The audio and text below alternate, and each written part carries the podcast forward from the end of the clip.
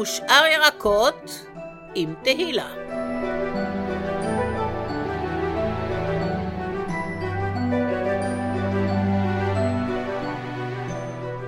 שלום רב, אני שמחה לחזור אחרי הפסקה די ארוכה ולהציג בפרק השלישי של הפודקאסט שלי, הסכת בעברית, את השיחה שערכתי עם גברת ישיתו שמואל, עובדת סוציאלית מרשימה מאוד, ממוצא אתיופי, שתחשוף בעיות שבהם נתקלים בני העדה בהתמודדות עם מערכת בריאות הנפש. יש איתו מעוניינת בהקמת מרכז לטיפול מסורתי, וסטה צגה שמו. האזנה מהנה. יש איתו, סוף סוף אנחנו נפגשות. אני שמחה להיות בבית החדש שלך. נראה יפה ורענן ולבן ונקי, ואני מאחלת לך כל טוב. תודה רבה. אנחנו נפגשנו בהזדמנות קודמת שהייתי בעצם תלמידה שלך. בקורס, כן? בקורס אה, שחיזק את הידע על האתיופים. אז מי את יש איתו? מה זה, מה פירוש השם יש איתו? ליש איתו יש שני פירושים. בפשט זה שייכת לאלפים, לרבבות כזה. הייתי נכדה ראשונה לבן זקונים שהיו כבר הרבה לפניי, אז אני שייכת לכל החמולה המשפחתית. זה הפירוש בפשט ובעומק. זה נתינה ממקום חזק ואיתן. שזה כנראה משקף את הייעוד שלי בעולם הזה. כנראה, ויש לך ייעוד. כן, יש לי ייעוד. ומה הייעוד? היום כשאת כבר גדולה קצת. כן, גדולה, ואני כבר יודעת, ואני יכולה להגיד את זה בפה מלא ובביטחון.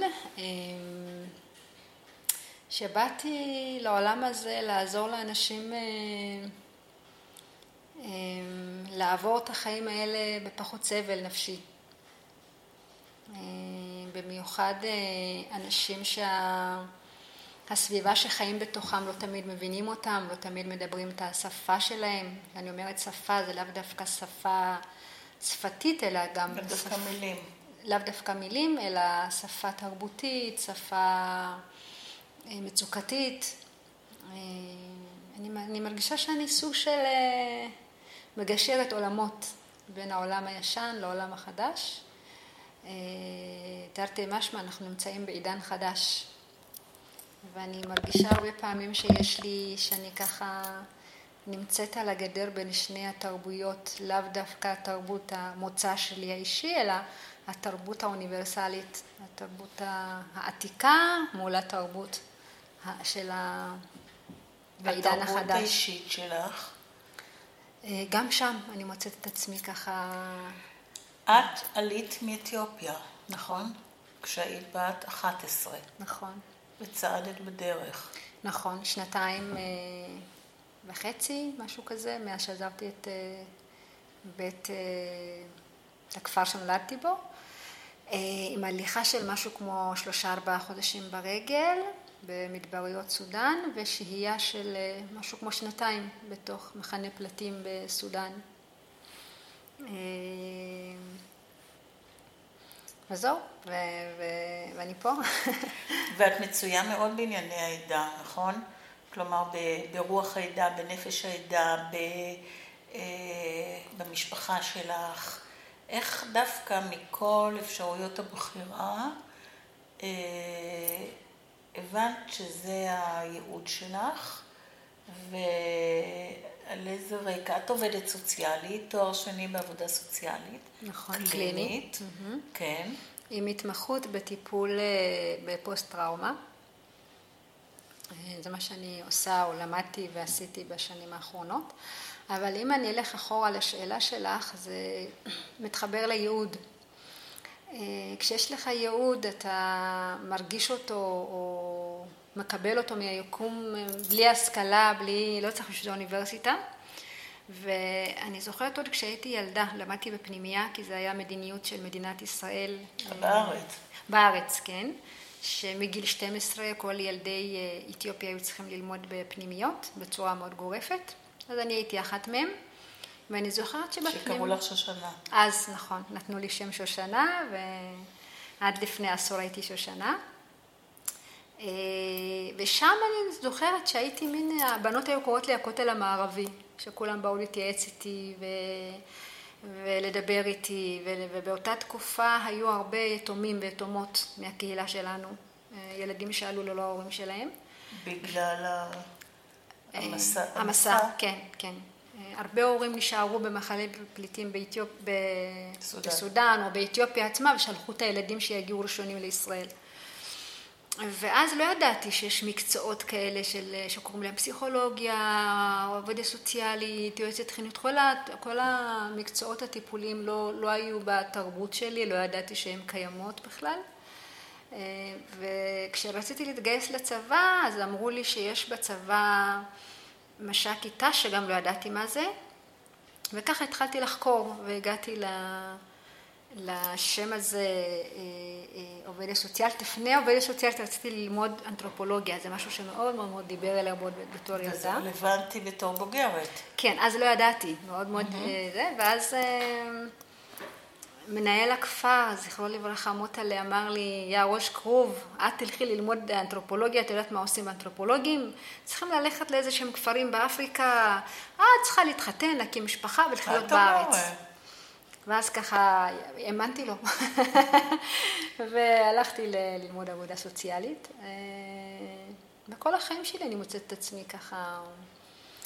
אבל בא מאיזה רקע משפחתי מיוחד? שהכרת משהו, טיפולים, אה, התייחסויות? היום, אז לא ידעתי, היום אחרי מסע מאוד ארוך שעברתי בעצמי, אני יודעת שסבתא שלי, זכרה לברכה, מצד אימא שלי, הייתה מרפאה על טבעית. אבל זה היום אני יודעת להגיד, אחרי חקירה פנימית שעשיתי עם עצמי. אבל כל החיים שלי לא ידעתי שזה קשור איכשהו אליה. היא לא הייתה פה, נכון? לא, היא נפטרה אה, משהו כמו שלושה חודשים לפני שאני נולדתי. Mm. וקשור, לא קשור, עד היום אנשים שמכירים אותה אומרים שאני דומה לה, והרבה שנים לא אהבתי את הכינוי הזה שאני מזכירה אותה, שאני דומה לה, כי זה די התנגש עם החינוך שלי מבית אבא, גדלתי אה, בבית של סבא שלי מצד אבא. שהוא היה ירא שמיים, מאמין באל אחד, שומר מצוות, כל הנושא של אה, התפיסה על-טבעית לא כל כך דיברה אליו, להפך, ואפילו הוא אמר שזה אסור להתעסק בזה, כמו הרבה דתות וכמו הרבה, במיוחד היהדות. וככה גדלתי, וכששמעתי מסיפורים של אנשים שסבתא שלי עסקה בזה, זה היה בשבילי שיקצה מוקצה, מה פתאום, אני לא, לא רוצה להיות שייכת לאחת כזאת. ולשמחתי בגיל 30 קיבלתי את מתנת, מתנת חיים, עברתי תאונת דרכים. בדרך הקשה. כן, בדרך הקשה, אבל זה מה שקורה כשלא מבינים בדרך הזה, אז אה, צריך לקבל איזה כאפה בשביל להוריד אותך, לחקור את עצמך. עברתי תאונת דרכים מאוד מאוד קשה, שחלק מהריפוי שלה זה היה מסע מאוד מאוד אה, עמוק ואמיץ שעשיתי עם עצמי. בכל הרמות, גם ברמה האישית, רוחנית, חברתית, תרבותית. ושם פגשתי אותה, ממקום אחר, מזווית אחר. היא נתנה לי תשובה למה כל החיים שלי נמשכתי לנסתר. גם בתוך עולם ה... היהדות, התחנכתי בבית ספר דתי, יש לי אורח, היה לי ועדיין יש לי אורח חיים דתי. וכל הזמן נמשכתי לנסתר, אני זוכרת שהייתי קוראת הרבה חסידות, ככה, אפילו שלא ידעתי, אבל כל הדברים הנסתרים האלה של כתבי הארי, אה, כל מיני, את יודעת, שדות זרים אמנם, זה לא קשור אליי החסידות כל כך לתרבות שלי, אבל אה, קראתי הרבה אה, את תורת הנסתר של, של העם היהודי, קבלת נורא, סקרן אותי, והיא נתנה לי תשובה, שכל החיפוש שלי לנסתר איכשהו קשור גם אליה, וגם אה, פגשתי הרבה רפוא... רפואות מסורתיות עתיקות שהן לאו דווקא אתיופיות, באותה תקופה בכלל לא ניגשתי לתחום הזה של, של התרבות שלי, אבל הם אלה שעזרו לי להשתקם מהרפואה ההודית, הרפואה הסינית, הרפואה היפנית, הרפואה האינדיאנית, כל הרפואות האלה שנורא התחברתי אליהן, ובסוף גם הגעתי הביתה.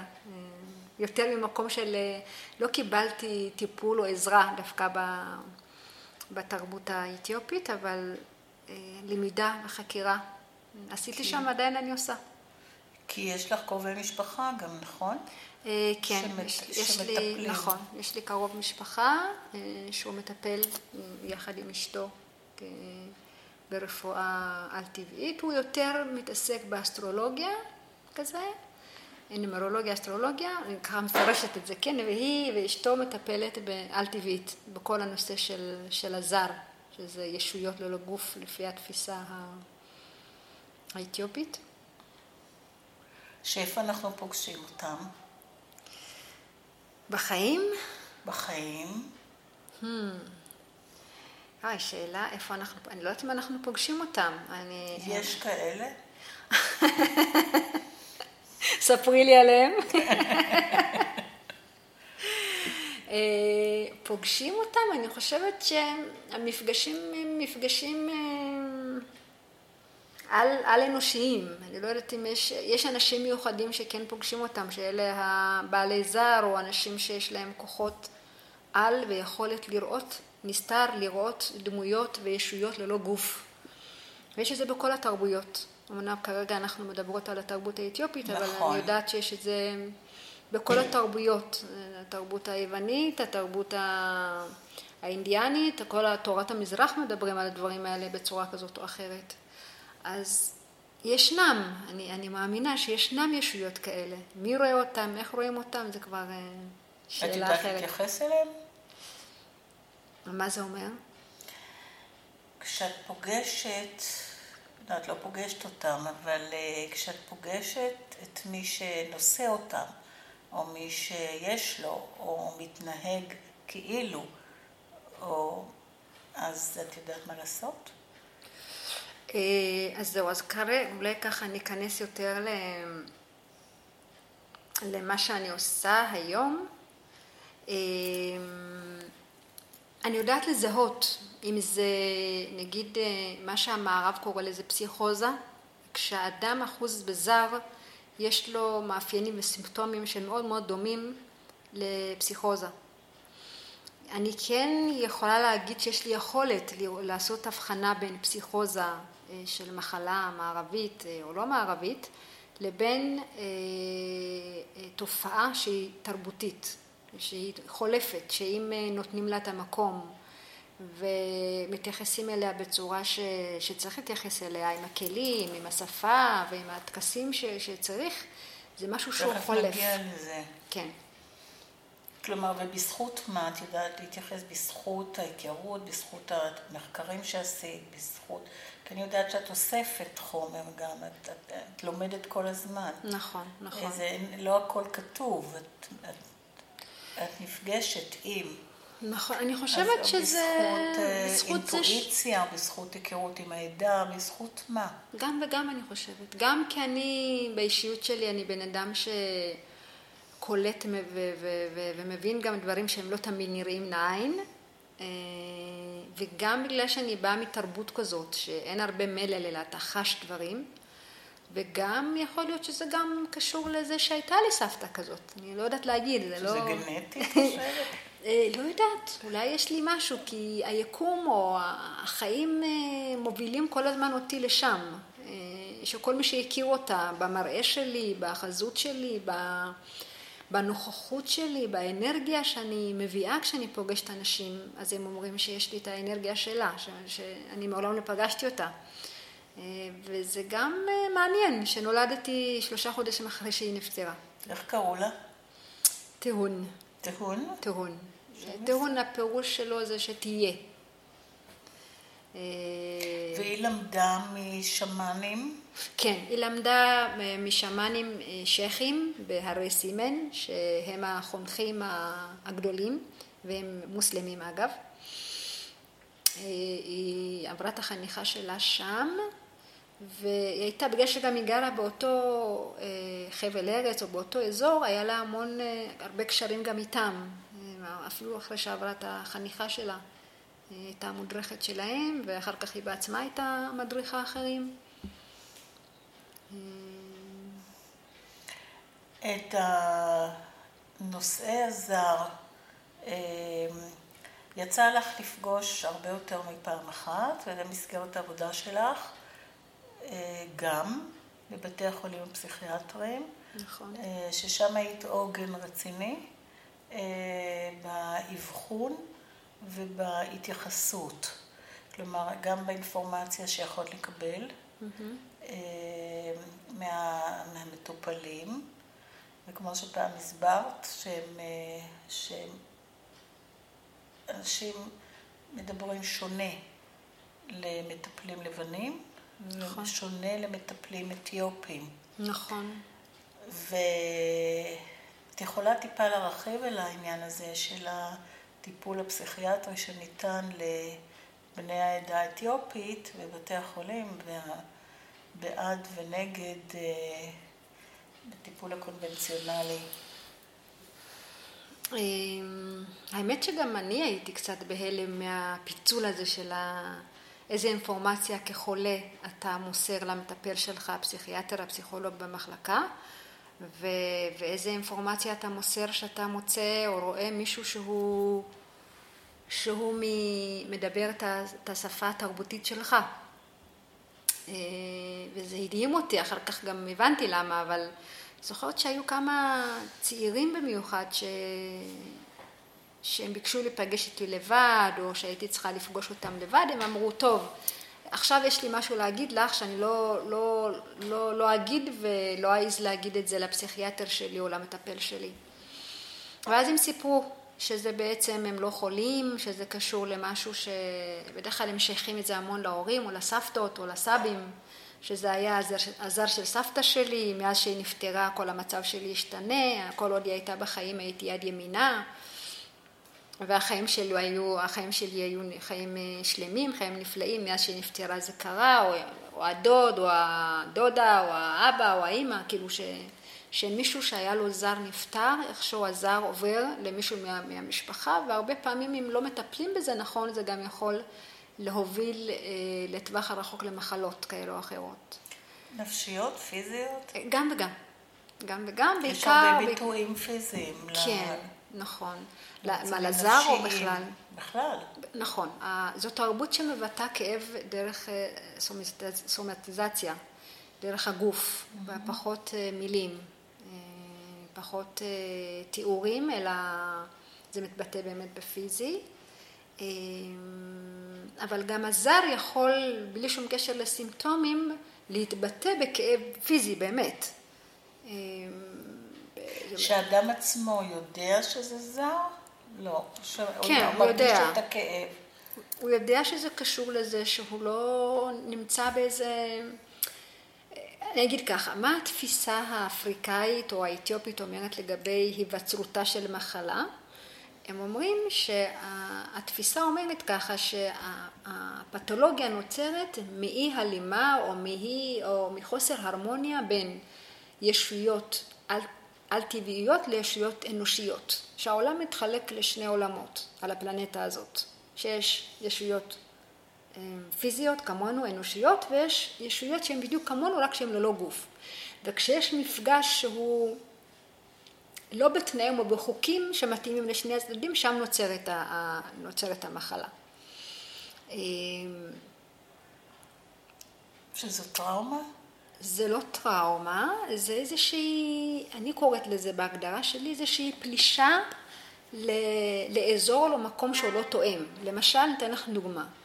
התפיסה האתיופית שמתעסקת בנושא של בריאות וחולי אומרת שהיום שייך לבני אדם, שייך לעולם האנושי. הלילה שייך לעולם העל-אנושי, לישויות, ללהיות שהחושך הוא, הוא היום שלהם. לכן יש אה, בתרבות האתיופית בכלל אה, איסור להסתובב בלילה בחוץ, כי אז אתה פולש למרחב שהוא לא שלך. ואם אתה פורש למרחב שהוא לא שלך, אתה עלול גם להינזק, וזה מה שקורה. אז באתיופיה נגיד, אנשים לא יצאו להסתובב בלילות, ואם הם יצאו כי הם נקלעו לאיזה צרה כזאת או אחרת, יש חוקים איך אתה מתנהג, או איך אתה מתנהל בתוך החושך. זה דוגמה אחת שאני אומרת, פלישה למרחב שהוא לא שייך לך. ו, ויש שעות גם ביום, שזה שעות שצריכים להיות תחלופה או מיזוג בינינו לבינם, שצריך לדעת את החוקיות של זה. ואם אתה לא יודע את החוקיות ואתה לא הולך לפי החוקיות, אז אתה יכול לקבל גם על זה נזק, כמו בחיים. אם יש רמזור אדום ואת עוברת, מישהו עלול לעבור שם ולפגוע בך, נכון? אז זה עובד על אותו, על אותו עיקרון, של לדעת את החוקים והכללים שלנו ושלהם בשביל להתקיים על אותה פלנטה. ליצורי העל-טבעיים יש יותר מאחד, נכון? סוגים את מדברת? כן. כן, יש כל מיני סוגים. הסיפור האגדי אומר שהזר נוצר מקולה, הסיפור האגדי וקצר, מה שהתרבות אומרת זה שהם נוצרו מכך שבורא עולם בא לבקר את חווה והוא בא אליה הביתה, שאל לשלמה ואמר מה שלום הילדים, היא אמרה לו בסדר, הוא אמר תקראי להם, אני רוצה לברך אותם. היא נכנסה הביתה והוציאה את הילדים היפים שלה שיברך, לא, את הילדים הלא כל כך יפים, סליחה. ואז הוא שאל אותה, אלו ילדייך? אמרה לו כן. אמר לה, את בטוחה שרק אלה הילדים שלך? אמרה לו כן, רק אלה הילדים שלי. ואז הוא בירך אותם שהם יהיו אה, אה, בני אנוש, ובירך אותם בהרבה ברכות. והוא אמר לה באותה מעמד גם, ואת אלה שהסתרת ממני יהיו נסתרים מעינייך לכל חייך. ואז היא רצה הביתה, נכנסה לראות איפה שהיא החביאה אותם, והיא לא ראתה אותם. היא שומעת את הקול שלהם, היא, היא שומעת את הקולות שלהם, אבל היא לא מצליחה להחזיק בהם או לראות אותם. וככה נוצרו, נוצר הסוג רוח שנקרא קולה. מהקולה נוצר עוד זן שקוראים לו זר, ומהזר נוצרו עוד כל מיני תחלואות כמו אצל בני אדם. יש, לא רוצה להגיד את המילה גזע, אבל עם מסוים שהוא מתמזג עם עם אחר, נוצר איזשהו כלאיים כזה. אז גם בעולם הרוחות זה עובד ככה. יש מיני סוגים של רוחות, שהרוחות האלה ש, ש, שהזכרתי עכשיו הם, הם בעיקרון הם ידידותיים, הם, הם, הם, הם טובים ל, ל, לחיות איתם, יש אפשרות לעשות את המשא ומתן. יש רוחות אחרות שהם, אחד מהם הוא השטן שכולם מכירים אותו, כמוהו יש הרבה, שה, שהמשא ומתן איתם או מולם הוא הרבה יותר קשה, והם אלה שמביאים למחלות נפשיות לבני אדם. המגע איתם או התקשורת איתם. כלומר, את הזר את לא רואה כמחלה. מה? את הזר את לא כוללת במחלה? יש אפשרות לטפל בזה, כי זה גם עובר במשפחה למשפחה, הם הרבה יותר קרובים לעולם האנושי. ככה אני חושבת שהם לא כאלה אכזריים. כשהם... כמו אגנט? כן. יש גם, למה אני לא אומרת את השמות שלהם בלילה? חלק מהכללים, חלק מהכללים גם שאסור לקרוא, לקרוא להם בשמות, בטח לא בלילה, שזה, זה, כמו שאמרתי, הזמן שלהם. אז כשמדברים עליהם, מדברים בקודים, אבל לא אומרים את השמות שלהם, בגלל זה אני גם לא אומרת את השמות שלהם. טוב, אז לא נדע. לא נדע להיזהר.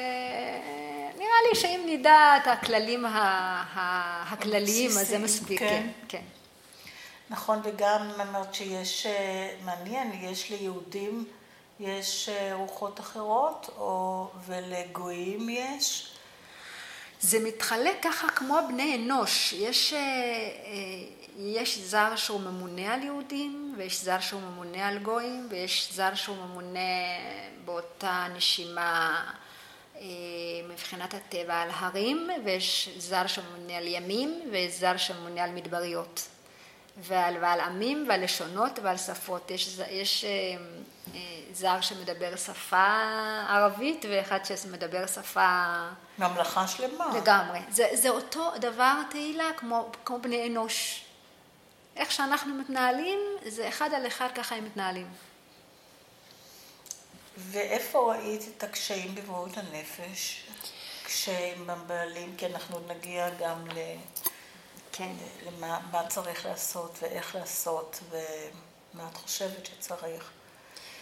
אז זהו, מה שראיתי וככה קומם אותי בתוך העבודה שלי, בתוך העולם המערכת הפסיכיאטרית בישראל, שמבוססת על ערכים ותרבות מערבית ו-DSMית, שה... שנותנים מפונים לפי ספר ה-DSMי, שהוא בעצמו תלוי תרבות. איך אתה יכול למדוד או לאבחן בן אדם שהכלי שאתה מודד בו הוא בעצם כלי שתואם את אותה תרבות. וזה כבר כשלעצמו לדעתי בעייתי מאוד, כמו הרבה דברים. DSM כזה יש בהרבה תחומים בחיים, כמו אבחונים שעושים לילדים בבתי ספר, כמו אבחונים פסיכולוגיים שעושים לכל מיני... שמנותקי תרבות. לגמרי, לגמרי. אז אנחנו אמנם מדברים על, על ספציפית על פסיכיאטריה, אבל זה קיים ב, בכל תחומי החיים שלנו. שהמערב כותב כל מיני שאלונים, כל מיני... כן, אבל בדברים. ורבליים זה הרבה יותר בעייתי. כלומר, למי שיש אפנדצית, אז uh, הוא גם אצל... Uh, בכל הצבעים הוא אותו, אותו, אפנדיק, אותו אפנדיקס שחלה. Mm-hmm. אבל כשבאמת uh, באבחונים או בטיפולים נפשיים, שהם הרבה יותר תלויי מלל גם, אז זה יותר בעייתי. נכון, נכון. גם השפה שאתה מביע את הבעיה שלך, אני חושבת, היא מאוד מאוד שונה. השפה שפה, השפה מגלת. לא, לא השפה השפתית, אלא כן. השפה התרבותית. כן. כי כל תרבות מביעה את המצוקות שלה בשפה תרבותית אחרת. לדוגמה? לדוגמה. נגיד, נקרא לזה שפה, אם התרבות האתיופית והרבה תרבויות אחרות מביעים מחלה דרך הגוף. Mm-hmm. הוא בא ואומר לרופא, הראש שלי מתפוצץ, או יש לי נמלים בראש, או שורף לי הגב. זה שפת, שפת מצוקה תרבותית. Mm-hmm. באמת אין לו, יכול לתאר לרופא שיש לו מבער על הגב. הרופא הקונבנציונלי יחשוב שזה פסיכוזה, איזה מבער אתה רואה על הראש, אבל הבן אדם בתרבות הזאת שהוא מדבר על שרפה בגב, הוא מתכוון לאיזה מצוקה נפשית, שככה הוא מביע את המצוקה שלו. ואם הצד השני ששומע את זה, אין לו אוזניים לפרש את זה כמצוקה נפשית, אלא לראות את זה כפסיכוזה או לחפש, לסלוח אותו למיליון ואחת צילומים, אז שם נוצרת הבעיה. זה, לזה אני מתכוונת שאני אומרת אה, שפה תרבותית, איך אתה מביע את, את, את המצוקות שלך, או אצל, כי התרבות האתיופית מדברים המון על הבטן, יש הרבה בדיחות גם על זה שהכל מתבטא בבטן, שכל כאב הוא, הוא, הוא בבטן. אז פעם היו שולחים בשנות ה-80 את כולם לבדיקות אה, אינסופיות, למצוא משהו בבטן, שבעצם הבטן מבטאת אה, בעיות רגשיות ונפשיות. כי אם, אם יש, אני חושבת, איזושהי ראייה או תפיסה אנושית שאתה רוצה להכיר את האדם ולהיטיב איתו, השפה השפתית היא לא מגבלה, ככה אני רואה את זה.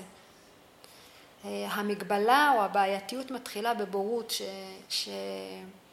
אני אגיד בהכללה, המערב חושב שהוא יודע הכל. לגבי כולם אין דבר כזה אוניברסליות בטיפול כזה או אחר. וכשאתה בא עם הסתכלות אוניברסלית לטפל בכולם באותה צורה או באותו כלי, שם מתחילה... אין ספק שבבריאות הנפש זה הרבה יותר בעייתי. נכון, כי שם... שם צריכה הרבה יותר ידע תרבותי. נכון, כי שם גם אתה חורץ גורלות... אותו אפנדצית, אז הוא בכל הצבעים, בכל המינים, הוא אותו איבר. אה, נכון, נכון, כי בבריאות הנפש גם... יש מדידות אובייקטיביות. עושה צילום ואת רואה. נכון. ובזמן שכאן אין לך את הכלים האלה. נכון. אתה מבסס רק על איך שהוא אומר את זה ועל מה שהוא אומר את זה, על התוכן ועל הדרך שהוא אומר את זה. וגם אני חושבת שהבעייתיות שאותי קוממה זה שזה גם מערכת שחורצת גורלות לבני אדם.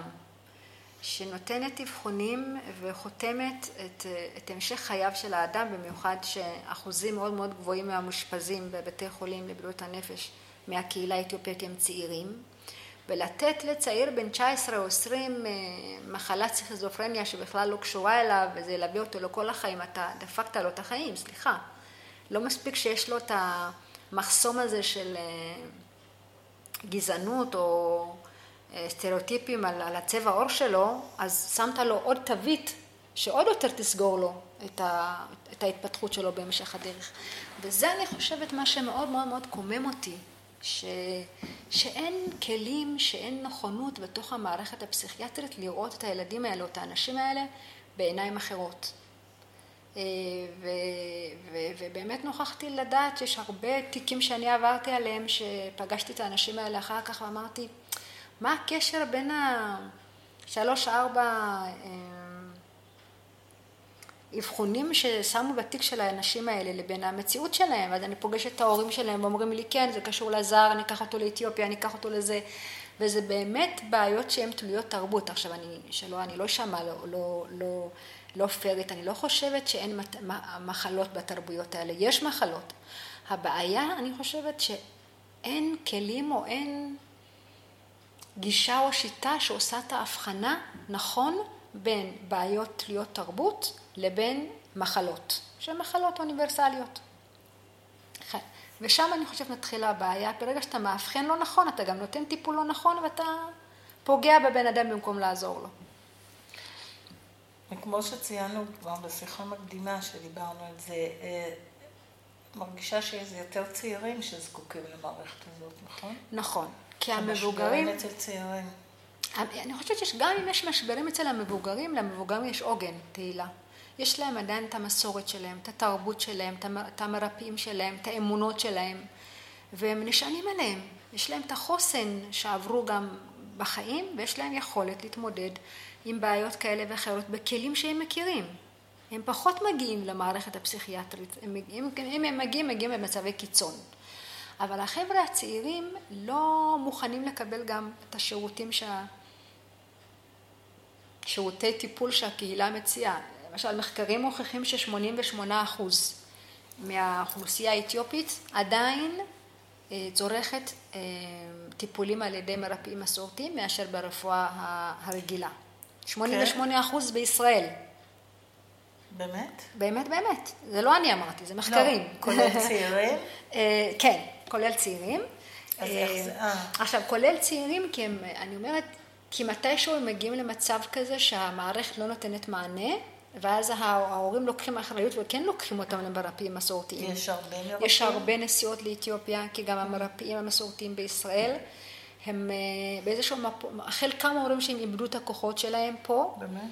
וחלקם גם אומרים שגם אם יש להם כוחות, התרופות שיש בישראל הן לא, לא כל כך טובות בגלל הריסוס, בגלל החשמל, בגלל שכל האדמה בכלל פגועה, כל האזור פגוע אנרגטית על ידי האלקטרומגנטים. את מדברת על התרופות המסורתיות? כן, כן. אז בגלל זה... כי התרופות הרגילות לא לא, לא, לא, אני, מד... אני מדברת על... כן. אני מדברת, אם לא הובנתי נכון, על המסורתיות. על מסורתיות. שהרבה פעמים אין מענה לקבל על ידי מרפאים מסורתיים פה, ואז הם טסים לאתיופיה. ואז יש בדיחות בחדרי פסיכיאטרים, כן, הנה הוא עכשיו ילך לאתיופיה, יחזור אה, יותר גרוע, או יש כאלה שמבריאים וחוזרים. ו, והדבר הזה הוא באמת בגלל שהרבה מרפאים שאני דיברתי איתם, אה, אה, טוענים שאין להם את התרופות פה ואין הסכם אתיופיה-ישראל להביא צמחי מרפא לישראל, אז יש בעיה מאוד מאוד רצינית גם למרפאים. שזקוקים גם לעזרה. כן, לגמרי, לגמרי. קודם כל שיכירו בהם כמרפאים, בואי נתחיל מזה. כי אם 88 אחוז מהאוכלוסייה משתמשת בהם, אין שום סיבה שהם לא, לא, לא יכירו בהם כ, כ, כמרפאים. מי... צריך למצוא דרך איך כן... מי, מי צריך להכיר? אה, משרד הבריאות, אני חושבת. ייקח זמן, מהיכרות אישית. נכון, אני מסכימה איתך. אולי לא בדור שלי, אבל אני מאמינה שמתישהו זה יקרה. אבל באמת, איזה הסימפטומים דומים למה שאת יודעת? כלומר, אצל הצעירים? אה, דומים. גם הרבה בעיות סומטיות אה, כשמגיעים. את פגשת אותם הרבה בבתי החולים. מאושפזים. מאושפזים. כן, כן, ולרוב גם בכפייה. מתי הם מגיעים למערכת הפסיכיאטרית? שהם, שהם כבר מגיעים במגע פלילי, שהמשטרה מביאה אותם, אשפוזים כפויים.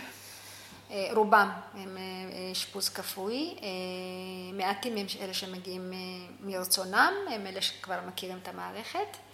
אה, ורוב הצעירים גם מגיעים, אה, לצערי, הסיבה שאני הכי נפוצה זה שהם משתמשים בחומרים ממכרים, וזה מה שגורם להם להגיע לבתי חולים פסיכיאטריים. גם שתייה וגם סמים. אה, סמים בעיקר. כן? שתייה פחות, סמים. בירה. סמים. יש הרבה בירה, לא? בירה לא מביא למצבים פסיכוטיים. לא, אבל הם שותים הרבה בירה. אה, נכון, אז אולי יש בעיה של שכרות, אבל לא בעיות של... לא, של אה, שכרות. כן, אז הם דווקא לא מגיעים, מי שמגיע דווקא... סמים. סמים, אה, אפילו לא קשים, כל ה-nice guy הזה שהוא הרס. זה סופר קשה. לגמרי, לגמרי. אני אומרת קשה, זה לא הירואין או משהו, אבל זה לא, הרעל החדש. כן. הרעל החדש הזה שהוא באמת, אה, הרבה חבר'ה צעירים שכנראה אין להם כסף ומגישים, משיגים את זה לא, זה קל בגרושים. יותר היה, אני לא יודעת איך עכשיו, היה מאוד קל לקנות את זה. לגמרי. אז הם מגיעים ככה, אבל כשאת... זה כאילו הנראה לעין, אבל כשאת חוקרת ושואלת את המשפחה, הרבה פעמים זה גם יושב על קונפליקטים בתוך המשפחה, שכן קשורים בצורה כזאת או אחרת לרוחות הזר. ומשפחתו של הזר. כן, זר ואחיו. כן. האמת כן. שזה שם כללי, זר זה נכון, אין, אין, אין, אין רבים לזר. יש אולי כל לאוץ', כן, כל לאוץ' יש כאילו ברבים, אבל לזר אני לא חושבת שיש לזה שם ברבים. למרפאה שלך קוראים אה, ווסט הצגה. אז כרגע לא מרפאה, זה מרפאה, זה קליניקה. בסדר, זה זה ש- אותו כן, דבר. כן, מרפאה קטנה, ועכשיו תסבירי מה- ווסט הצגה, למה קוראים לזה ככה, ומה יהיה עוד מעט. למה, למה את הולכת? אז קודם כל נתחיל מזה שיצאתי מתוך הבתי חולים הפסיכיאטריים אה, בשביל להביא משהו חדש מבלי להתנגח במערכת. כי כן, חשתי... נתקלת בבעיות במערכת? אה, לא כי כל אני חושבת כך. שהיו צריכים אותך מאוד. כן, כן, לגמרי, לגמרי. אני, אני עזבתי מרצוני. דווקא שני הבתי חולים שרציתי מאוד מאוד אה, רצו, ו... אני יודעת שבכל מקום רצו, כי רגלתי. אבל, אה, אבל, לא יודעת, אני, אני, אולי אני טיפוס כזה, ש, שאני לא אוהבת שהמערכת קוצצת לי את הידיים ואת הרגליים. להיות בתוך המערכת ולהביא שינוי זה גישה שאומרת ככה. אני, אה, איך שאני מכירה את עצמי, לא חושבת שאני אוכל להביא לשינוי בתוך המערכת, את השינוי כמו שאני רוצה להביא אותו באופן אה, אישי ועצמאי. בגלל זה פרשתי משם, יצאתי משם מרצוני ופתחתי קליניקה. ובחודשים האחרונים גם הקליניק, הקליניקה הזאת אה, תהפוך ל... חודשים הקרובים. כן, היא כבר, היא כבר אנחנו רשומים אה, כחל"צ, אה, וזה ככה מקליניקה פרטית יהפוך לחל"צ שהוא יהיה זה משהו... חברה למטרות ציבור? כן, חברה למטרות ציבור, חברה לתועלת הציבור קוראים תועלת לזה. הציבור, כן. כן. אה, אז נתחיל ככה, שאלת אותי... אה, קודם כל, מה זה? מה מה זה? פירוש השם? למה בחרת בו? למה צריך אותו? אנחנו נבין מיד. ו... עכשיו התחלנו להגיד למה צריך אותו, אבל איך קיבלתי אותו זה שבדיוק לפני שהתפטרתי מהבית חולים, אחרי שהודעתי שאני עוזבת, כבר התחלתי ככה לסדר לי את הקליניקה בצמודה לבית, ו... ואמרתי, איך אני אקרא לזה? אני, אני רוצה שם, אני רוצה שם. אז חברות אמרו לי, מה, יש שיתוק, כאילו, זה... זה הכי- מספיק כן, אקזוטי. לגמרי, כאילו, יש לזה משמעות וזה. וגם נשמע יפני. זהו, הרבה חושבים שאני יפנית כשאני אומרת את זה בטלפון. אז, אבל זה לא התיישב לי טוב בתוכי, אה, תהילה. אני בן אדם שאוהבת שדברים מתחברים לי. והרבה אמרו לי, תעשייה שיטו, זה, זה נשמע אקזוטי כמו שאמרת, זה נשמע אה, איני כזה, זה נשמע טוב לאוזניים, אבל אני לא, לא, לא התיישב לי טוב. וככה הייתי בחיפוש ובלגלגל עוד שמות ועוד שמות ועוד שמות. ובאחד הלילות לפנות בוקר קיבלתי שם בחלום. אה, שלא הרפה, שאני צריכה לקרוא למקום הזה, אוסטה זגה. יש לך קשרים עם העולמות ההם. אה, יש לי, בדרך שלי, אבל יש לי, כן. בעיקר איתו, עם הבורא יתברך יש לי, יש לי קשרים. איתם אני עוד לא יודעת. אה, וקיבלתי את השם הזה, ומה שמדהים הוא, תהילה, שלא, אני, אני רציתי להמשיך לישון ולא יכולתי להירדם עד שלא שלחתי יד, אני תמיד ישנה עם אה, מחברת ועט לידי. לתפוס את החלום? לא יודעת אם חלום, אני, בימים טובים שלי אני עושה כתיבת בוקר כזאת, אני מתחילה את הבוקר שלי עם כתיבה. אה, זה אחד הכלים שמאוד מאוד אה, עזר לי כל חיי אה, לעבור את המסע הזה, כתיבה לעצמי. ואז שלחתי יד וכתבתי את זה, בסוף ראיתי את זה על הקצה של המחברת, כאילו בקושי רואים בכלל מה כתבתי שם. וזה השם. עכשיו, לשם הזה יש היסטוריה. קודם כל, זה שם של מעיין ריפוי יהודי ב, ב, ב, באזור של סימן. והפירוש שלו זה קודם כל קרוי על שם של מישהו שקראו לו צגה, או טגה, תלוי באיזה אזור מהגים את זה. וווסטה זה, זה פנימיות. אני, זה פרשנות שלי, כן יכול להיות שאחרים יראו את זה אחרת. זה באיזשהו מקום הפנימיות הזכה או הטהורה או הניצוץ של האדם. מעבר לשם, מעבר למלבוש, מעבר למה שאנחנו מראים החוצה, מה שמקשר אותנו עם העולם החיצון, יש את האני הפנימי שהוא זה שמחבר אותנו עם הבורא יתברך, עם, ה, עם הנצחי, ככה אני רואה את זה, שזה בעצם החלק הפנימי הזך של הצגה הזה. ולצגה הזה יש היסטוריה, אני אקצר את זה, בתקופת המיסיונרים, שהמיסיונרים האיטלקים או האירופאים נכנסו לאתיופיה לנצר את כל ה... את כל אתיופיה להיות נוצרית מפגנית וגם את היהודים לנצר להיות נוצרים. יהודי אתיופיה היו מאוד מאוד קנאים ליהדותם, זה אחד המאפיינים שלהם. צגה לקח את משפחתו ואמר, אם הם יגיעו עד, עד, עד לכאן וירצו לנצר אותנו, הוא אמר לאשתו ולבת שלו, לקח ויראה להם איפה הם קופצים. הוא הכין לעצמו איזה סלסלה כזאת שהוא תלה את שלושתם על איזה עץ, בהר מאוד מאוד גבוה, ואמר אם עד לפה הם יגיעו אני משחרר את החוט ואנחנו מתים, וזה מה שקרה, ובמקום ששלושתם נפלו והתאבדו בקעה מעיין, מעיין ריפוי שזה מעיין שעד היום הולכים אליו, הייחודיות של המעיין הזה אפרופו חלום, אתה מקבל את המסרים הרפואיים שלך, המרפאים שלך, דרך חלומות. גם להגיע לשם אתה צריך להיות מוזמן להגיע לאוסטצגה כאילו הדרכים מאוד מאוד קשות להגיע לשם וגם כשאתה שם אתה לא, אין שם בני אדם, זה סך הכל גם לא הטבילה היא זאת שעושה את הריפוי אלא החלום שאתה מקבל בשהייה שלך שם. אתה מגיע לשם, אתה מחכה שיהיה לך חלום, זה הריפוי.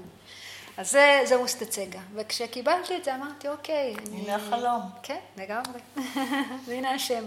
ואז מה יהיה? מה... מה... איך יבוא החלום לכלל מעשה? לכלל מעשה, קודם כל הוא התחיל. מזה שיש קליניקה, מזה שאנחנו, אני מפיצה את ה... את האני מאמין הזה, או חלק מהתרבות, זה הסדנאות שאני מעבירה, ששם נפגשנו. אמנם עם חברי אברהם, שהוא גם מביא את הצד היהודי-קבלי, וזה אני בכוונה עושה... זה היה מקסים, דרך אגב. תודה. אנשים אומרים, מה, למה את לא מעבירה את זה לבד? כאילו, אברהם הרי הוא מורה בינלאומי, כאילו, מה, מה, צריכה, מה הוא צריך אותי או מה אני צריכה אותו? ו, ואני כל הזמן אומרת, זה כל כך חשוב לראות שאנחנו מדברים על אותו דבר בכל כך הרבה תרבויות. אני בטוחה שאם היינו לוקחים איזה מישהו סופי מה, מה, מהעולם הערבי, הוא גם היה מביא את ה... את ה את הראייה שלו על אותו דבר, על הזר, על הרוחות האלה, בראייה הסופית. או היינו לוקחים איזה, לא יודעת מה, נזיר בודהיסטי או נזיר נוצרי, אני בטוחה שמה שניסיתי להגיד בזה שכולנו מדברים על אותו דבר, רק בשפות שונות. יהודי אתיופיה או התרבות האתיופית לא המציאה את הישויות האלה. כל העולם מדבר עליהם, רק בשפה אחרת. ואני חושבת שאנחנו שונים מכולם כי אנחנו קהילה עתיקה שנמצאת בתוך העולם המערבי, בתוך העולם הטכנולוגי המודרני, מבלי לעבור איזשהו תהליך. ישר מהכפרים באנו לפה ואנחנו חיים את שני העולמות ביחד. בגלל זה אנחנו בולטים גם במאפיינים שלנו וגם אמנם בצבע שלנו, אבל השימוש ברפואה התרבותית או המסורתית כל כך נפוצה, כי אנחנו חושב, אני חושבת שאנחנו קהילה מאוד מאוד עתיקה שמתמודדת עם העולם המודרני. זה גם הקושי של הצעירים? כן, לגמרי. הרבה פעמים... צעירי דם. לגמרי. הרבה רופאים שאני עבדתי איתם אומרים לי, אה, אבל הוא נולד בארץ, הוא צבר, הוא מדבר את השפה. ואני כל פעם אומרת, התרבות האתיופית, האנג'רה והתבלינים והניואנסים התרבותיים הולכים בוורידים שלו. אתה לא יכול להגיד, אז מי הוא מדבר עברית רהוטה? אבל הוא חי את התרבות הזאת. הוא חי בתוך הקהילה הזאת, חי, ההורים שלו עדיין ילידי אתיופיה והם אתיופים. וזה, אני, אני אומרת, אסור לעשות הכללה ולהגיד, להתייחס לכל האתיופים באופן מאוד מאוד שונה, כאילו להגיד, את יודעת, גם זה קורה בצורה גורפת. כל האתיופים כאלה, בואו נטפל בהם ככה. ואני חושבת שגם אסור לעשות את הצד השני, להגיד, כל הצברים הם צברים, וצריך להתייחס אליהם כמו המערבים. כל עניין לגופו. צריך לבדוק, כי, כי אנחנו נמצאים גם בתקופה כזאת, או בשלב כזה של שהתרבות האתיופית נכנסת לתוך התרבות המערבית, כאילו יש מין, אה, לא יודעת איך לקרוא לזה, מין... אה, ערבוב? ערבוב שהוא גם הביטוי שלו, הביטוי שלו הוא משבר, אבל אני לא יכולה להגיד לך שעכשיו לא הקהילה, הקהילה האתיופית חיה תרבות אתיופית טהורה, ממש לא, וגם לא תרבות ישראלית טהורה. עכשיו, יש כאלה שחיים בשילוב, יש כאלה שחיים בקרע, ואנחנו עדיין נמצאים בתוך... אה, תהליך. זה תהליך שיש בו המון המון המון משברים. בכל התחומים, בתחום הבריאות. בכל הגילים. גילים, תחומים, בהכל הכל הכל, כי זה, כי זה שלב מאוד מאוד מאוד קריטי לעבור אותו. יש הבדל בין אה, אלה שבאו מהעיר ואלה שבאו מהכפרים, בין אה, כן. לשמורה, ל... לא כן, כן, כן, כן, יש. לביתא ישראל. בטח שיש. אני לא יודעת אם את רוצה להיכנס לזה, אבל יש... כשאת שואלת, את שואלת אם יש את ההבדל הזה בתוכנו, בתוך הקהילה עצמה, או בתוך החברה הישראלית? בתוך הקהילה עצמה, אני מתכוונת. אז כן. החברה הישראלית רואה הכל ב... כמקשה אחת. אוקיי, זה גם זה טעות. ודאי שזה טעות. כי זה, כי, כי זה מיקס של תרבויות. את יודעת, אתיופיה היא פי 30-40 מישראל, אז כאילו כפר אחד באתיופיה, ישראל אחת. אז אי אפשר לטפל גם בכל האתיופים באותה דרך, כי גם בתוכנו יש אה, שוני כזה או אחר. אמ, כן, יש שוני והוא, והוא מורכב לדבר עליו עכשיו. אה, יש, יש, את. כן, יש את ביתא ישראל שהם היהודים ה... שעשו את המסע וחיים אה, את יהדותם בקנאות באתיופיה. ששמרו על היהדות כן, כל השנים. כל החיים, והם אלה שעשו, התחילו את הדרך בשנות ה-80, בשנות ה-70, ויש את יהודי קוארה שהם היו מנותקים, קוארה זה אזור, והם גם יהודים לכל דבר, הם חלק מבית הישראל, רק שהם חיו קצת בניתוק מבית הישראל. שומרים על אותו דבר? כן, הדומים. לגמרי. ויש את הקהילה הפלשמורה שהם בעצם היהודים האנוסים. זרע ביתא ישראל, איך קוראים להם? יש להם שם. כן, כן. אני קוראת להם יהודים האנוסים. כן. כן. פלשמורה זה מישהו שהימר את ה... את ה פלש, פל, פלס מוקרא קוראים לזה בגיז אני חושבת, וזה מישהו שהימר את דתו. זה השם. ולהם יש את המאפיינים שלהם גם, גם כ, כקהילה בפני עצמה, כי הם בעצם לא שהיו שייכים לא לנוצרים ולא לנו. וגם כתרבות, אני חושבת שהם עברו טלטלה מאוד מאוד קשה בעליות האחרונות להגיע לארץ. הם חיו במחנות פליטים גם בתוך אתיופיה. עדיין יש כאלה. כן, אז זה גם...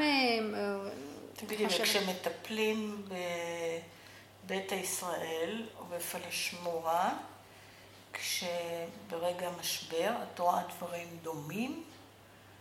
את רואה שהרקע נניח שלך יכול לעזור בטיפול בהם, או צריך מישהו מתוכם ש... שיקל עליהם את הטיפול. Mm. הנפשי, הכוונה. אוקיי. Okay. אני חושבת שכתרבות אנחנו תרבות אחת. אנחנו, למרות שיש תראה ניואנסים כאלו או אחרים, דתיים, אבל... דתיים שונים. מה זה? ניואנסים דתיים שונים. דתיים וקצת תפיסתיים, כן, יש קצת, אבל אני חושבת שכמטפלת, זו אותה תרבות. את המצוקה הנפשית שלהם יביעו בתרבות האתיופית ואני אבין אותם. הם ידברו על זר, אז אני, זה, זו אותה תרבות, אני אבין. יש אולי מחלוקות ודברים שהם יותר אה, אה, דתיים, כמו שאמרת. מה שכן אני רואה משהו שונה בחדרת טיפול בקליניקה וגם בבתי חולים, מה שראיתי, שהם, שה... את יודעת, ויקטור פרנקל בספר שלו, האדם מחפש משמעות, אה, זה ספר שאני מאוד מאוד אוהבת, אומר שאדם שעושה משהו, לא משנה מה הוא עושה, ויש לו משמעות לעשייה הזאת, הוא האדם שיש לו את הכוחות גם להתמודד עם כל מה שהמטרה הזאת, או הדרך למטרה הזאת מביאה, ככה הוא אומר ששרדו, אלה ששרדו את השואה. אז ככה אני רואה גם בקהילה שלנו, מי שהייתה לו אידיאולוגיה ואמונה וזיקה ציונית להגיע לישראל, עשה את כל המסע דרך סודאן, המשמעות הזה שהיה לו, שעשה את הצעדים, נותן לו כוח להתמודד עם כל מה שקורה גם בארץ. לא וההבדל שאני רואה איתם, בגלל שהם באו לא מתוך, את יודעת, אולי מי שישמע אותי יחשוב שאני גזענית, אבל הם באו בגלל שיש את השיבה, נו, איך קוראים לזה? השבות, נו? כן, חוק השבות. חוק השבות, כן. ו... ואז שם דווקא אני רואה המון דיכאונות, כאילו המון פיצולים שבעצם הם הגיעו למדינה לא מרצונם, מכל מיני סיבות, לא מתוך זיקה, לא מתוך אה, רצון עז של, אה, של התאבדות להגיע לישראל כמו שביתא ישראל עשו, וזה אני חושבת זה הדבר היחיד שאני רואה בטיפול, בקליניקה או בבית חולים, שיש שם, במיוחד אצל נשים שהתחתנו עם זה, וחלק מהמשפחות שלהם שם, חלק פה, והן לא מרגישות שייכות, לא לביתא ישראל, לא, ל, ל, לא למדינה, לא לארץ, לא לכלום. זרות לגמרי? זרות לחלוטין, ויש שם דיכ... דיכאון מג'ורי מאוד מאוד מאוד קשה. באמת? כן. זה ההבדל היחיד שאני יכולה להגיד כמטפלת, שאני רואה. כשהקדמנו את השיחה ציינת את, ה... אה, את מה שטענתי בפגישה אחרת, בפודקאסט הראשון, שבעצם אה, בריאות הנפש בקהילה בישראל, mm-hmm. המרכז הראשון הוקם באוריינטציה תרבותית. רב תרבותית, רב כן. רב תרבותית, כלומר זה היה ביפו, והיו mm-hmm. כל העדות וכל הדתות, mm-hmm. היה ברור שצריך רקעים תרבותיים להתמודד אה, עם הבעיות, או להכיר את, ה, את, ה, אה, את הבעיות התרבותיות, את הבעיות שמביאה תרבות, או, אה, או לזהות את המחלה מתוך התרבות. וכמו שאני חוזרת שדיברנו על זה, זה הולך ומתאדה מבחינת בריאות הנפש, כמו עוד דברים אחרים. והנה את מביאה, מחזירה את רוח ה... רוח התרבות אה, בעזרת העשייה שלך היום ובעזרת המרכז הווסט הצגה שאת מפתחת. Mm-hmm. איך את רואה אותו גדל? מה, מה עומד להיות שם? מה, במה הוא יהיה שונה ממרפאה אחרת נניח, שהיית נמצאת בתוכה ומטפלת בדרכך? לא קשור לרפורמה כרגע. כן, רפורמה זה... אנחנו לא מדברות על זה. כן, זה עוד אה, קטגוריה אחרת. אה, אני חושבת שזה יהיה שונה, נכון, אמרתי לך את זה גם לפני ההקלטה מקודם, שמעתי את אה, הקמת התשתית של יפו, ואני יודעת, תעלומה בשבילי איך זה התאדה באמת, אבל זה כן מזכיר את המרכז שאני מקימה עכשיו. שהוא קודם כל שאלת במה הוא יהיה שונה באוריינטציה שלו, בתפיסה שלו. זאת תהיה, זה יהיה מרכז שהתפיסה... בחדרה. כן, כרגע הוא יהיה בחדרה, בעתיד בעזרת השם יהיו גם סניפים במרכז. לא, זה חזון. כן, לגמרי. אני, אני רואה את זה גדל. אה, אז התפיסה והגישה התיאורטית, המעשית, היישומית, היא, היא, היא אוריינטציה רב-תרבותית. שאתה לא יכול לטפל באדם מבלי שהתשתית של התשאול שלך באבחון לא יכלול את המרכיבים המאפיינים של תרבות מוצא שלו. זה לא יכול להיות. אנחנו חיים... ואת מתחילה באתיופים. אז הפיילוט יהיה אתיופים, כי אני אתיופית ואני מכירה, אה, אה, גדלתי בתוך אה, עמי מה שנקרא, אז אני שוחה בתוך זה, אבל תרבות, תרבויות זה משהו שהוא מאוד מאוד מסקרן ומעניין אותי, ובעזרת השם אחרי שאני אסיים את הלימודים שהתחלתי, אני אלך ללמוד גם אנתרופולוגיה, מה ש... רציתי ללמוד כן, כן, מה ש... בדיוק. כשהייתי קטנה רציתי רופאה, בואי נתחיל מזה. אבל זה כבר סיפור אחר. סוג כן, של. נכון. אז אני אומרת ש, שברגע של, ש, שבתפיסה של האדם, בגישה של האדם זה נמצא, זה לא משנה כמה אתה מכיר ויודע את התרבות של הצד השני. כי אתה יושב בכיסא שאתה רוצה להבין וללמוד את השפה ואת התרבות של האדם שיושב מולך. אתה לא בא עם ידע DSMי שאתה עושה ויים אה, לפי הקריטריונים שה-DSM אומר לך. אה, לא שאני מזלזלת ב-DSM, DSM אה, כבודו במקומו מונח, כן? אבל המרכז שלי ישתמש גם ב-DSM, אני לא אומרת שלא, במצבים שיש חולי, כן נעזר בו, אבל הבסיס צריך להיות שמי שנותן את האינפורמציה האבחונית זה, זה התרבות מוצא של המטופל, וזה לא משנה אם זה אתיופי, זה רוסי, זה, זה ערבי ארץ ישראלי, זה בדואי, זה באמת לא משנה. אבל אני צריכה לקחת בחשבון את המרכיבים התרבותיים שלו כשהוא יושב מולי ומביע מצוקה כזאת או אחרת. אז זה השוני שאמרת במה הוא יהיה שונה משאר ה... לצערי, ששאר הבתי חולים או התפיסות לא עובדים בגישה הזאת. את רואה את זה כמרפאה.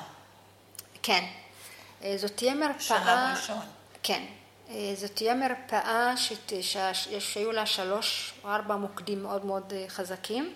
אחד זה יהיה טיפול, מוקד אבחוני טיפולי, שהוא באוריינטציה רב תרבותית או תואמת תרבות, שזה יכלול טיפול פרטני, טיפול קבוצתי, טיפול משפחתי, טיפול זוגי, כל מה שהאדם זקוק. כל מה שקיים. כל מה שקיים בתחום הטיפול. Mm-hmm. אה, ואבחון, והדבר השני זה יהיה בית ספר לפסיכותרפיה רב תרבותית. וואה, וואה. אה, עם דגש על, אה,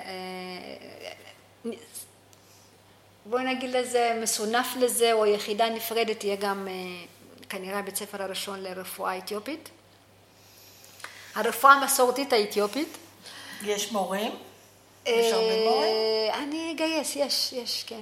עכשיו, הבעיה היא לא אם יש מורים, אלא איך מעבירים את זה, כי זה ידע שאין לו, שאין לו שפה שלא שפתית. כתוב. שגם אין לך איך לדבר אותו. הרבה פעמים, זוכרת גם בקורס, כל הזמן אמרתי לכם, זה מילים שלי, זה, נכון. זה, זה שמות שאני נותנת לזה. אה, אז צריך לעבוד על זה, אבל כמו שאת יודעת, גם השמנים אה, אמרו שהם לא כותבים את התורה שלהם וזה, והנה אנחנו היום אה, קוראים את הספרים שלהם, לומדים את הספרים שלהם, זה התחלה וזה יקרה. הדבר, המוקד השלישי הוא שכל הדבר הזה ילווה במחקר אקדמי.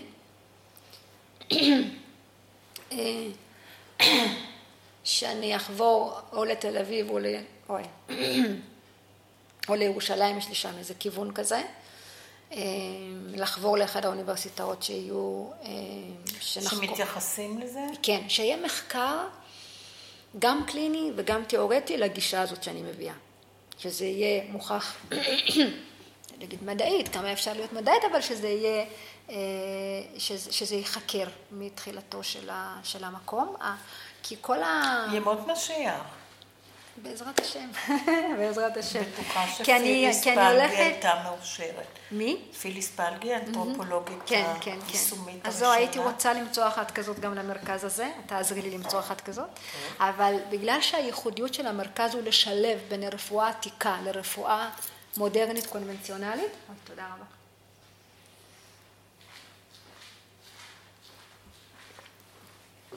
צריך לחקור את זה. בדיוק עכשיו אני קוראת איזה משהו על השילוב בין אה, אה, רפואה אלטרנטיבית לרפואה קונבנציונלית, כאילו מישהו שחקר את זה. אז אני חושבת, אני לא יודעת, אני אשמח לדעת אם יש עוד, אבל אני חושבת שזה הראשון שיעשה השילוב הזה דווקא בתחום של אה, רפואה עתיקה שהתרבות האתיופית מדברת אותה. כבר התחלת לגייס? מה? אנשים? אה, מה, עובדים את מדברת? כן. אז יש אה, פסיכיאטרית על הכוונת, ויש גם פסיכולוגית ויש גם מרפא מסורתי. אה, עכשיו אני בשלב של למצוא מקום פיזי. כרגע זה קליניקה, אני רוצה לפחות בהתחלה, בש... 아, עוד משהו שאמרתי שבמרכז יהיה, יהיה גם מאפ... מרכיבים או משאבים, אני קוראת לזה, תרבותיים, שהם יהיו הכלי, כלי טיפול שלנו. למשל. למשל, למשל, בגלל שהקהילה האתיופית, העניין ה... הקולקטיבי, השבטי, בכלל כל העולם השלישי.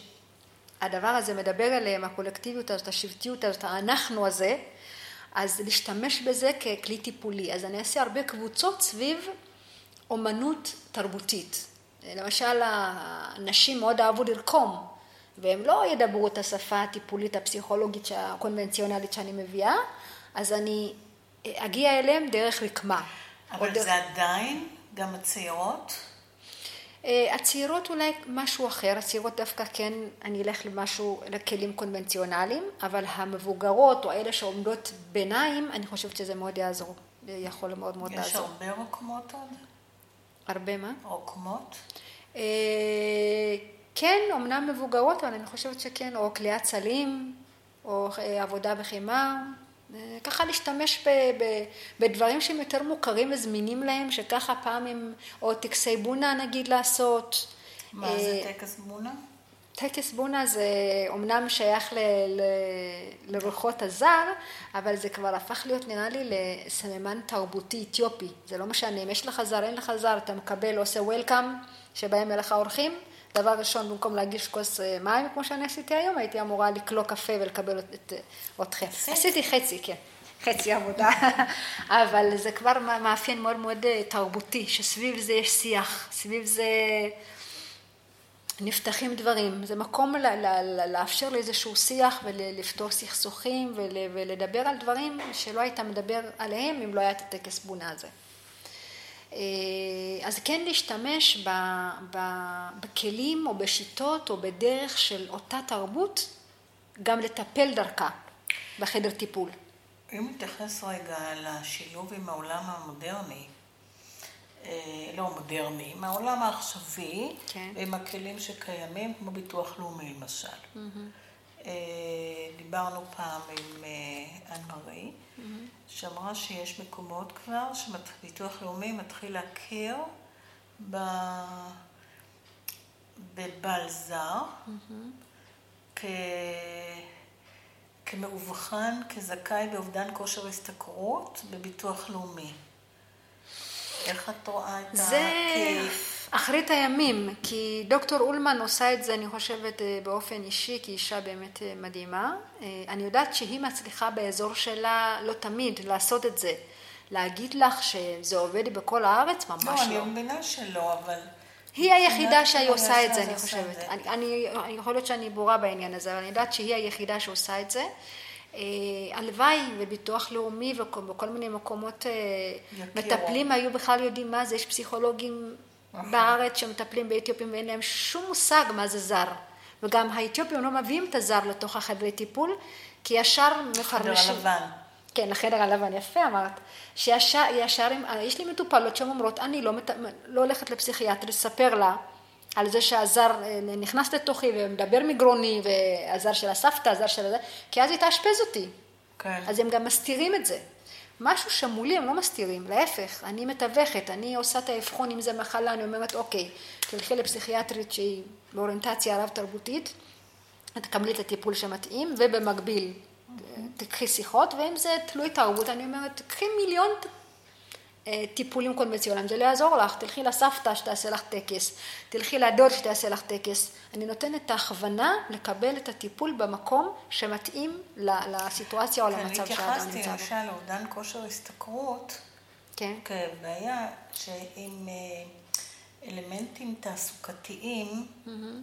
לאו דווקא מסורתיים, במרכז שלך. כלומר, של החזרת אנשים למעגל עבודה. שלא דרך הרקמה. אוקיי. או הסלים, שזה יותר מבוגרות. זה טיפול. סלים אני קניתי כבר את כולם, כמעט, אה, אלא באמת אה, כלים להחזיר אנשים למעגל המודרני, למעגל עבודה, למעגל לימודים, למי שבעל זר. או אה, אחרים. או בעיות אחרות. אוקיי, okay. בעיות אחרות אפשרי, אז חלק ממה שהתחלתי למנות מקודם, מה המוקדי, המוקדים של המרכז, המרכז גם יהיה בקשר עם, עם עמותות או גופים לשיקום, שמתוך המקום הזה, כן, כן, כן, אז, אז אני גם מתייחסת לזה. עכשיו לגבי בעל זר, יש, בעל, יש כל מיני סוגים של בעל זר, יש בעל זר שהוא לא פעיל, שאדם שיש לו זר והוא לא, הזר שלו לא פעיל, והוא נותן לו להתנהל איך שהוא רוצה, כמוך כמוני כזה, ויש בעל זר שבסוג הזר או ברמת אמ, ייחוס של הזר, שהזר עצמו פוקד על האדם לא לעבוד. וזה mm. המקומות ש, שדוקטור אולמן נכנסת ואומרת, תשמעו, היא יוצאת לעבודה, היא פתאום, אה, הידיים שלה נקשרות, או היא לא יכולה ללכת, כאילו הגוף שלה מתעוות, אז זה הזר. אז שם היא מוצאת את המקומות האלה אה, לקבל אישורים כאלה ואחרים. כן, לאבחן, אבל עכשיו היא גם צריכה לאבחן את זה כפתולוגי בשביל שביטוח לאומי יאמין בזה, יאמין, ייתן לזה אה, הכרה, כן. צריך, צריך לכתוב את זה, אחרת זה לא, זה לא כל כך עובד. אחרת האין באמת ש... מישהו מביטוח לאומי, לדעתי, יבין את המילה זר, ו... וגם אני מבינה אותם, הם לא רוצים לעשות איזושהי פריצת דרך, עכשיו, שכל מי שיש לו זר הוא לא ילך לעבודה. אז הם אה, בודקים בציציות, וצריך לעשות את זה, אבל עם קריטריונים מאוד מאוד ברורים, כמו שאמרתי עם המרפאים המסורתיים, במקום להגיד אין לך הכשרה, אתה לא מוכר כמרפא מסורתי, תעשו קריטריונים ברורים של מדיניות שיקבעו מי הוא בעל לזה. צריך לעשות את זה. אני, אני יכולה לעשות את זה. אנחנו יכולים לעשות את זה אם הממסד יראה בנו כאנשי מקצוע, כאנשים שיודעים, במקום להשתמש, במקום להשתמש באנשי מקצוע שהם לא כל כך מכירים את התרבות, לתת להם תפקידים, הגיע הזמן, אני חושבת שיש הרבה אנשים כמוני היום שהם בעלי תפקידים, שהם שוחים בשני התרבויות, הגיע הזמן שייתנו להם תיקים, הגיעו הזמן שישתמשו בנו לקביעת מדיניות, אני מרגישה שאנחנו עדיין לא שם. אני לא מזמן בדיוק דיברתי עם חברה על תוכנית שקוראת דרך חדשה, שמעת עליה? לא. עוד, עוד תוכנית כזאת שהקימו גם לשילוב יהודי, כאילו הקהילה האתיופית בישראל, ועד עכשיו כל מי שפגשתי בדבר הזה, בתוכנית הזאת, הם, הם ישראליות, עובדות סוציאליות ישראליות, כמה מהם שפגשתי גם מעולם לא עבדו עם הקהילה האתיופית.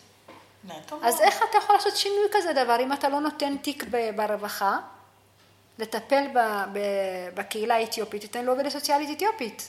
אומנם בעלת מקצוע, אתה יודע, לא כל, לא כל עובדת סוציאלית אתיופית היא גם, יש לה יכולות ומקצועיות לעשות את זה, אבל לעשות את זה עבודה מעמיקה, להתחיל לעשות עבודה ולהשתמש באנשי מקצוע שכבר קיימים. נכון, עד לפני עשר שנים, עשרים שנה לא היו אנשי מקצוע, אבל היום אני חושבת שיש. והגיע הזמן שישתמשו באנשים האלה בשביל לעשות איזשהו שינוי. יש לי טוען כמוך. אני כבר רואה בעיני רוחי, אני כבר רואה בעיני רוחי את המרכז הגדול. וחנוכת, אני מבינה שהחנוכה כבר נעשתה, כי התחלת. נכון. אבל אני כבר רואה את זה תכף... שוקק והומה. כן, גם אני רואה את זה ככה. תכף אני מקווה שבימים הקרובים נמצא גם מקום אה, רשמי כזה, לעשות את, כמו שאת אומרת, את ה... חנוכת את החנוכת, כן. אני מאוד מודה לך. תודה רבה. אני פשוט מאוד מודה לך. תודה לי רבה. זה היה מרתק. גם לי, תודה. אני בטוחה שכולם ייהנו. ובהצלחה רבה מאוד. תודה רבה. ועד כאן רבותיי, פרק נוסף בהסכת שאר ירקות.